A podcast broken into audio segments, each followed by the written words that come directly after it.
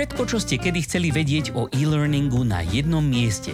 Rady, skúsenosti, rozhovory a novinky zo sveta firemného digitálneho vzdelávania vám s podporou e-learn media prinášajú Helenka a Matúš v podcaste E-Learning žije. Tak sme tu opäť po týždni a v dnešnej krátkej letnej epizódke, pretože sme vám slúbili, že cez leto vás nebudeme môcť mordovať, sa pozrieme do našej hlavy. Respektíve konkrétne na takú celkom zaujímavú, koľko to má, kilo a pol, vecičku, ktorú máme v našej lepke, hovoríme jej mozog. A pozrime sa na to, ako tento náš mozog funguje a ako to dokážeme využiť pri vzdelávaní. Tak Elenka, vieš, čo je to mozog? Viem, čo to je, a keďže si to tak mierne pomenoval, že je to nejaký orgán v hlave, tak mm-hmm. um, myslím, že môj predpoklad bol správny, ale neviem úplne presne, ako by som ho lepšie definovala inak, ako že v podstate mozog spôsobuje, že robíme to, čo robíme, že je to ako keby taký hlavný rozhodovací orgán. Tak ako bolo v tom seriáli Bol raz jeden život. Aha. Vlastne takéto riadiace centrum. Taký ten starý tak. pán, hej, jasné. Hej, tak si ho predstavujem. Takto si predstavuješ mozog. Super, no však jasné. Hej, a potom sú tam takí tí malí bleskovníci, čo tam tak strašne rýchlo utekajú s tými mhm. papierikmi s informáciami. Hej, a to sú neuróny. Presne. Alebo teda... Mm, to boli mm, skôr tie elektrické signály. Akoby. No. Neu, neuróny sú skôr tá infraštruktúra. No dobre, ale keď už si teda načala tie neuróny, tak poďme sa na to pozrieť, ako to vyzerá v skutočnosti, nie len v starých kreslených francúzských seriáloch, ktoré ale boli fantastické, teda tento jeden konkrétne, tak e, v mozgu máme, a tu sa zdroje trošičku líšia, ale povedzme, že keď pre, pre jednoduchosť to zaokrúhlime, pretože aj tak, také číslo v živote nenapočítame, a máme okolo 100 miliard neurónov. Niekde sa hovorí, že 80 miliard, niekde sa hovorí 200, 300 miliard, ale akože väčšinou sa to pohybuje niekde plus minus okolo 100 miliard neurónov. Keby to bolo aj len tých 80, tak je to stále brutálne číslo. No, ale tieto neuróny, to sú teda tie nervové bunky, tá infraštruktúra, ktorá si navzájom posiela informácie pomocou elektrických signálov. A každý jeden z týchto 100 miliard neurónov môže byť údajne spojený až s desiatimi tisícmi ďalších neurónov. Tak a teraz počítaj. že koľko tých spojení môže byť? No, povedal by som, že celkom dosť. Teda náš mozog v podstate, keby sme sa na neho pozreli na tejto bunkovej úrovni, tak vyzerá ako taká celkom brutálne hustá pavučinka. No a táto pavučinka sú v podstate také cestičky, po ktorých behajú tieto elektrické signály, ktoré tam posielajú informácie a vďaka týmto informáciám sa deje všetko, čo sa s nami kedy dialo čo sme si kedy mysleli, čo sme kedy robili, čo sme kedy cítili, všetko sa deje práve v tom mozgu. No a keď sa učíme, akože nebudeme tu nejak príliš rozoberať mozog z takého neurologického hľadiska, lebo to nie je pre nás až také podstatné, aké je to super zaujímavé, ale nás zaujíma, čo sa deje v mozgu, keď sa učíme. No a keď sa učíme, tak sa dejú dve také základné veci. A to, že buď sa vytvárajú nové spojenia medzi neurónmi. Tomuto hovoríme neuroplasticita, ne, teda, že mozog akoby rastie v podstate. A zaujímavé je, že tá, túto neuroplasticitu si uchováva mozog počas celého svojho veku. To znamená, že ešte aj v 100 rokoch sa dokážeme učiť. Už nie možno tak strašne veľa a tak strašne rýchlo ako za mladá, ale dokážeme. A druhá vec, čo sa deje, keď sa teda nevytvárajú nové spojenia, tak sa spevňujú už tie existujúce spojenia. Hej? A, a to tak, že čím viac niečo trénujeme alebo opakujeme, tak tým, sa, tým sú pevnejšie, väčšie, efektívnejšie a my sa v podstate stávame lepší v tom, čo robíme. No a čítal som perfektný, strašne zaujímavý článok, v ktorom to, toto celé, ako to učenie a mozog boli prirovnané v podstate k hustému lesu.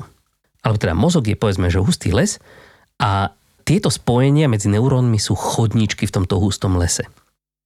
A začíname s tým, že, že dieťa, keď sa narodí, tak má v podstate akoby, že len čistú húštinu, prález jak divá svinia, kdežto u starších ľudí už sú tam také akože riadne magistrály.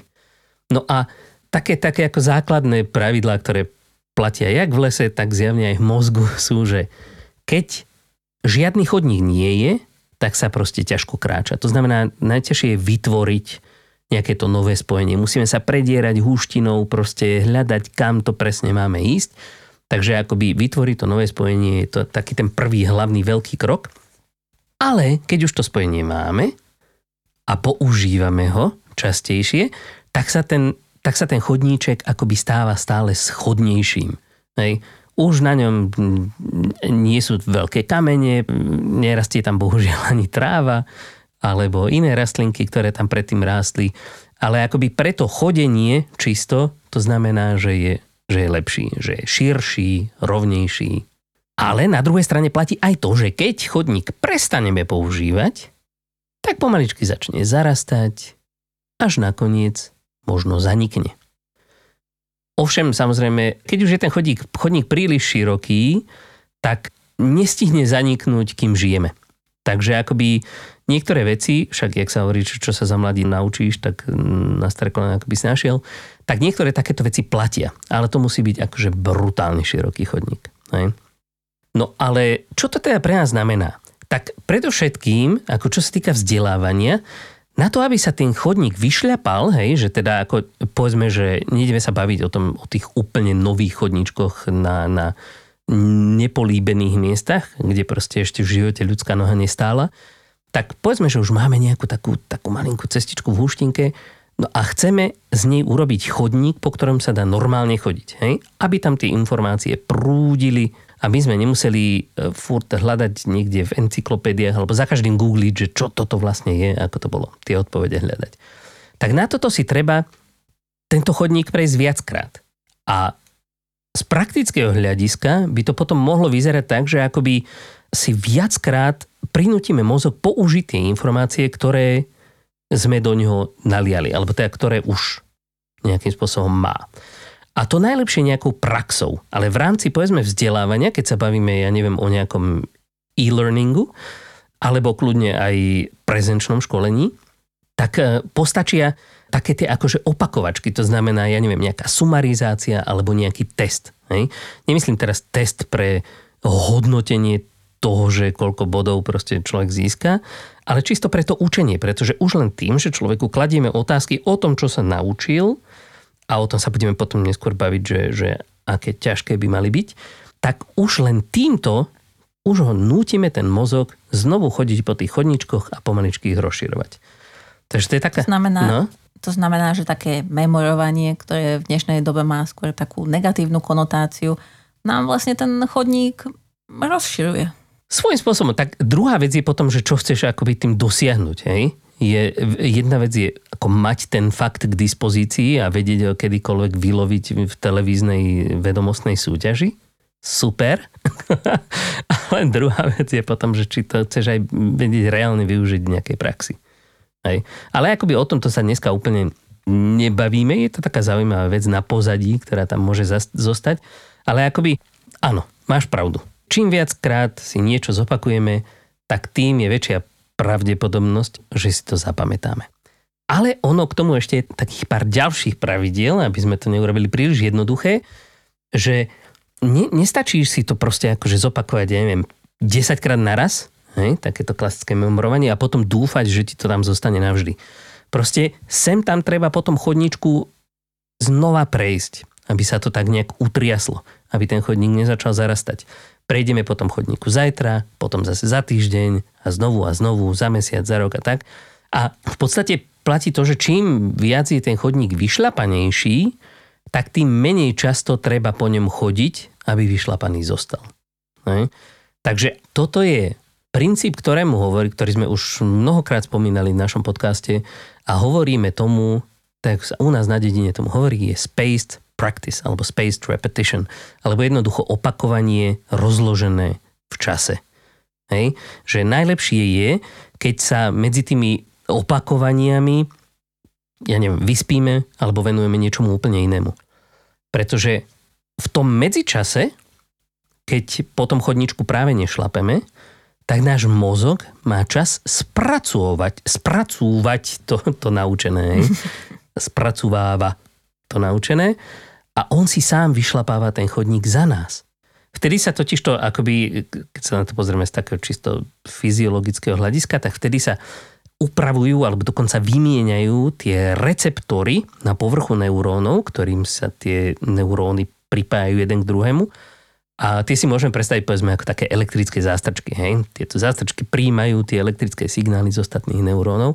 No a tieto zástrčky proste treba občas oprášiť, niekedy dokonca vymeniť, tak aby nám vydržali fungovať. A, a najlepšie to je, úplne najlepšie to je počas spánku. Pretože spánok je v podstate také učenie sa zdarma. Že to, čo si vždycky študenti predstavovali, že proste, ja neviem, zaspím na učebnici a proste do rána sa to ten mozog sám naučí, tak e, je svojím spôsobom pravda, ale iba ak ste sa už pred tým zaspaním niečo naučili. Že... Potvrdzujem, že to nefunguje len tak bez ja prípravy. Tiež, ale akoby počas spánku mozog akoby reaktivuje tie spojenia medzi neurónmi, ktoré sa aktivovali počas toho predošlého dňa. Takže on si to sám opakuje. On si v noci vyšlapáva tie chodníčky potvora. Normálne. A ono to asi trocha súvisí aj s tým, ako funguje naša pamäť, že keď sa niečo učíme, tak najskôr je to v tej krátkodobej pamäti a my vlastne potrebujeme to preklopiť do tej dlhodobej pamäte. A mám pocit, že sme sa o tomto trocha bavili aj v epizóde o kognitívnej záťaži. Uh-huh No a každopádne, tuto akoby by som rád ukončil môj prímer k tým chodničkom v lese. E, viete si to už asi v tejto e, chvíli celkom dobre predstaviť, ako to funguje. Hej?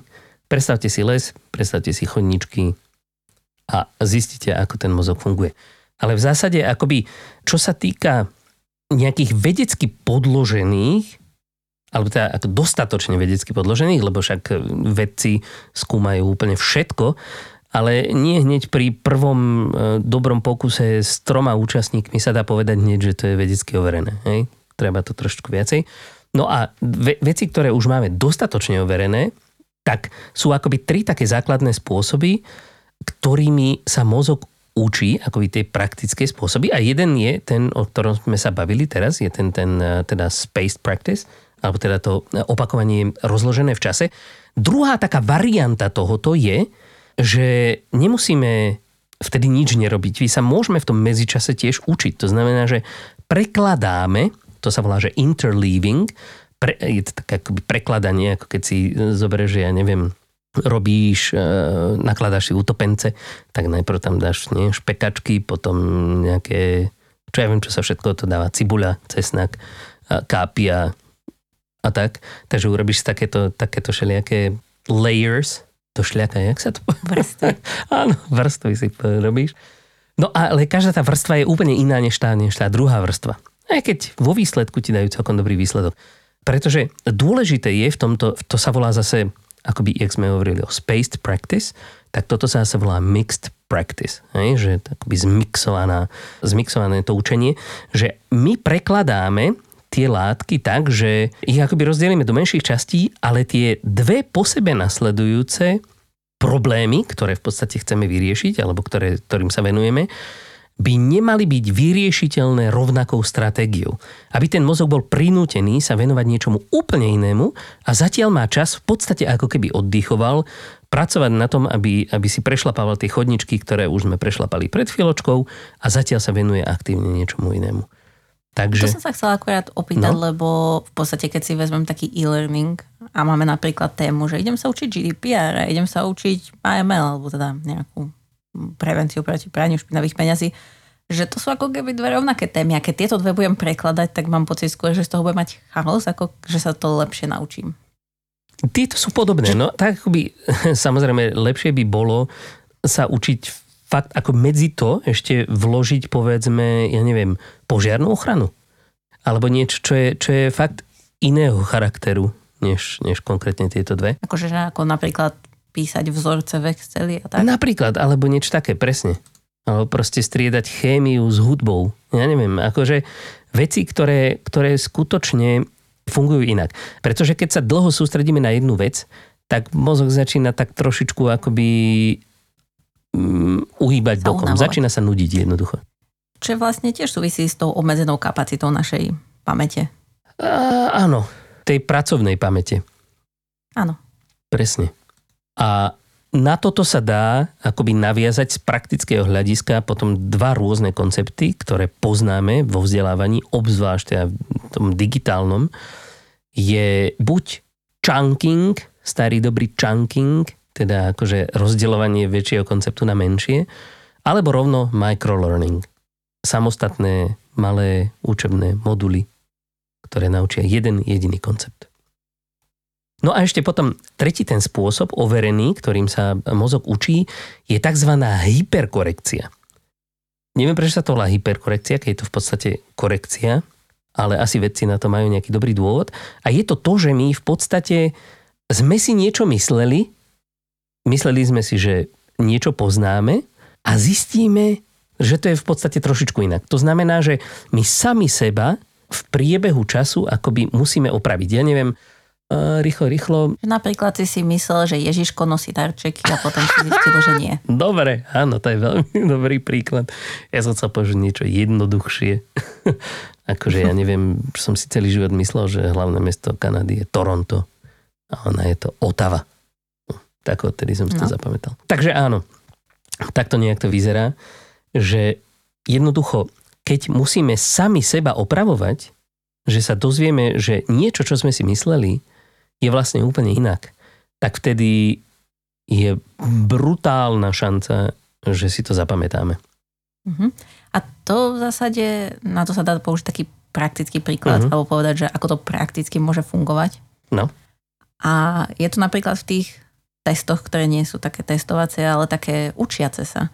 Že také teda dáme ľuďom, čeky. aby Hej, že aby, aby vyriešili nejakú úlohu, nejaký problém, alebo hoci aj zodpovedali na otázku. Ale tak e, väčšinou je asi lepšie, keď k tomu majú nejaký kontext a keď je to ako keby nejaká úloha a necháme ich, nech sa nejako rozhodnú na základe toho, čo doteraz vedia a vo chvíli, keď sa rozhodnú zle a my im ukážeme, že čo bolo to správne, tak vtedy majú väčšiu šancu si to zapamätať, lebo jednak na začiatku sa museli si to trocha premyslieť a dost, dospieť k nejakému záveru a vlastne teraz si opravujú ten aj svoj myšlienkový pochod. Čiže si to lepšie zapamätajú. A ja z vlastnej skúsenosti tiež viem povedať, že častejšie si zapamätám lepšie tie veci, ktoré uh, som presne na to takto prišla, že boli zle, ako také tie, že čo išli bez problémov, že možno som ich aj nevidela, ale dobre som si typla, tak to si až tak nezapamätám, ale tie, ktoré som no, si netypla dobre, tak to si zapamätám lepšie. Hej, také tie rýchle trivia testy, že, že zistíte, čo všetko viete o Slovensku, alebo ja neviem, proste takéto somariny. A teraz rýchlo za sebou 10 otázok a až na konci ti ukážu, že kde všade si sa pomýlila a potom, že fakt, ty kokos, tak akože podľa toho si zapamätáš spustu vecí. Ale akoby e, úplne jednoduché, tak jak si povedal, že je, je dať v rámci toho e-learningu test úplne na začiatku. Predtým, než čokoľvek komukoľvek vysvetlíte, tak mu dajte test, že ako doteraz už ovláda tento koncept. Proste ako by vyriešil tento problém. Hm? A potom povedzte, nevadí, že to neviete. Teraz vám to vysvetlíme. Takže toto sú tie tri teda hlavné spôsoby, ktoré sú dostatočne vedecky overené, že skutočne fungujú. Hej? Hyperkorekcia, opakovanie rozložené v čase alebo opakovanie prekladané na striedačku rôzne koncepty. A ja to všetko vlastne vychodí tie chodníčky. Áno, toto všetko nám vychádza, tie chodníčky, vychádza. Prešlapáva tie chodníčky. Ale určite nám ich prešlapávať e, akože spústa ďalších vecí, ale akoby toto sú veci, ktoré už máme dostatočne overené a už sa nemusíme pýtať, či je to skutočne tak. Toto vieme, že už je tak a na ďalších spustu vecí akože v dohľadnej dobe určite prídeme, pretože neurovedy, alebo teda neuroscience, je vedecká oblasť, ktorá vlastne vznikla až v relatívne akože nedávno. To sú proste ako jednotky rokov skôr než dekády. A aj za použitia moderných technológií strašne rýchlo napreduje. Takže podľa mňa budeme musieť urobiť update tejto časti možno v dohľadnej dobe. Mm-hmm. A to je super. To sa tešíme. Lebo aj my sa radi učíme. A hlavne sa radi učíme o tom, ako sa učíme. No ale pre túto chvíľu to neznamená, že proste sme sa venovali týmto trom a, a basta, ešte nám zostáva aspoň 5 minútiek e, času. Takže ešte by sme radi naznačili pár takých spôsobov, ktoré možno ešte nemajú dostatočný počet vedeckých článkov vo svojom šuplíčku, ale už tak nejak vieme, že fungujú. Takéto veci sú napríklad... Napríklad taký často spomínaný, že flow kanál. A to oh yeah. je to je v podstate taká zóna, v ktorej sa človek nachádza. Ťažko sa mi to vysvetľuje, ako to je, ale v zásade, keď sa niečo učíme, tak buď to môže byť príliš ľahké a vtedy je to pre nás nudné, alebo to môže pri, byť príliš ťažké a tým pádom nás to ako keby odradí od toho, aby sme sa učili ďalej, lebo je to skrátka príliš ťažké. No a že keď trafíme taký ten presný stred, taký ten flow kanál, tam sa nám v podstate dobre učí. A to je v podstate to, čo chceme dosiahnuť aj pri tom, keď dizajnujeme napríklad ten e-learning. Že nechceme to pre ľudí spraviť príliš ťažké, nechceme to spraviť pre nich príliš ľahké, ale chceme, aby teda aj pri tom vydržali a aby sa im to nejakým spôsobom dobre učilo. To samozrejme znamená, že musíme ako keby trocha poznať tú cieľovú skupinu, musíme vedieť, čo vedia a čo nevedia, ale môže sa stať, že máme ako keby takú rôznorodú skupinu ľudí a každý z nich niečo už vedel a niečo nie. Hlavne v takých tých e, možno opakujúcich sa kurzoch, tak sú ľudia, čo sú vo firme 10 rokov a vedia toho veľa. A potom sú tam ľudia, ktorí sú tam nováč, nováčikovia. A tým uh, to vieme urobiť tak, že buď vyrobíme dva rôzne kurzy, alebo im môžeme pomôcť v tom, že napríklad, ako Matúš si spomínal, že im aj napríklad dáme ten test na začiatku a tí, ktorí to nevedia, tak im povieme, aha, nevedeli ste, tak pozrite sa, toto si preštudujte. Ale tí, čo to vedia, tak tým napríklad uh, povieme, že nemusíte si to študovať. Alebo toto ste vedeli, tieto témy ste zvládli, takže si možno doštudujte toto, čo vám tu chýbalo. Čiže to je taký ako keby spôsob, keď ich my rozdelíme, ale taký ešte o level vyššie spôsob je, že ich necháme, aby si oni sami e, vybrali, čo potrebujú. To znamená, že my im ako keby navrhneme nejakú vzdelávaciu cestu, ale nenútime ich všetko si preštudovať, všetko si prečítať, ale poskytneme im dostatočné množstvo zdrojov a doplnkových informácií, ktoré ich na ten level, kde potrebujú byť, dostanú. Čo sa volá v zásade taká metóda, že pull versus push, teda že buď si to ja vyťahnem, alebo to niekto na mňa tlačí. Tak, e, že v tomto prípade je vždy lepšie pre toho študenta, aby skrátka si on vyťahol to, čo potrebuje. Lebo predsa len sa bavíme o vzdelávaní dospelých, takže každý tak nejak vie vyhodnotiť, e, čo je to, čo nevie a čo je to, čo potrebuje. To je ako keby jedna z tých vecí. A druhá je taká metóda postupného nábehu, alebo scaffolding sa to volá po anglicky. A to je podstate spôsob, akým podávať informácie, aby sme tiež úplne neodradili toho človeka, ale že v zásade začneme s tým jednoduchšími vecami, na ne ďalej staviame a potom to postupne znásobujeme a podobne. A toto sa často využíva aj pri počítačových hrách, kde na začiatku máte nejaký tutoriál, kde iba beháte s panačikom a v ďalšom kroku už nájde nejakú zbráň a na niečo strieľa a potom v desiatom kroku už skáčete a schovávate sa, miznete a máte štít a neviem čo všetko možné. Ale keby sme vás hodili hneď do toho desiatého kola, tak asi by vás to rýchlo odradilo. Tomu ver. Takže to sú v podstate také veci, ktoré tiež súvisia s tým, ako ten mozog spracováva tie informácie, že keď je toho príliš veľa, skrátka sa to nedá. Keď je to príliš málo, tak je tak ho to nudí a vypne. Takže sa snaží trafiť taký ten, ako keby ten flow kanál. No a potom ďalšia z vecí, O nej sme sa čiastočne bavili aj v časti o vnútornej motivácii. Je to, akým spôsobom ľudia vnímajú to vzdelávanie. Že či, maj, či sú vnútorne motivovaní alebo vonkajšie motivovaní. Motivovaní zvonku. Hej. A v podstate, keď je niekto vnútorne motivovaný, tak super. V zásade ho stačí neodradiť už potom tým spracovaním, ale sme hotoví. No ale ak niekto nenachádza vnútornú motiváciu pre danú tému, tak tá vonkajšia motivácia ako do istej miery fungovať môže, ale nie je to úplne ideálne. Čiže ak sa chceme približiť tej vnútornej motivácii, tak eh, že taký typ je, že vždy sa sústrediť na to, že, že či je tam niečo, čo toho človeka môže vnútorne motivovať. A zase vezmem ako príklad ten compliance, ktorý si väčšina ľudí má pocit, že ich nejako vnútorne nemôže motivovať, ale napríklad naozaj v tej požiarnej ochrane, tak asi by ste nechceli zhorieť, alebo asi by ste nechceli zostať uväzenený v horiacej budove, alebo ani by ste nechceli, aby sa kolegom asi niečo stalo. To znamená, že pokiaľ tam vieme nájsť nejaké také veci, ktoré tých ľudí môžu motivovať a, a ktoré sú pre nich dôležité, že im ako keby dáme ten kontext toho, že prečo to majú študovať, tak e, vieme čiastočne vyvolať aj takúto vnútornú motiváciu. Mm. Ja by som tu pomohol ešte možno mojou obľúbenou teóriou seba určenia od DCho a Ryana kde, že akoby na to, aby sme toho človeka e, motivovali, alebo aby, aby sám ten človek bol motivovaný, musí chápať, že je to pre neho dobré a že potrebuje tam také tie tri základné znaky to splňať, alebo podmienky, autonómiu. Musí mať pocit, že to robí on na základe svojho rozhodnutia.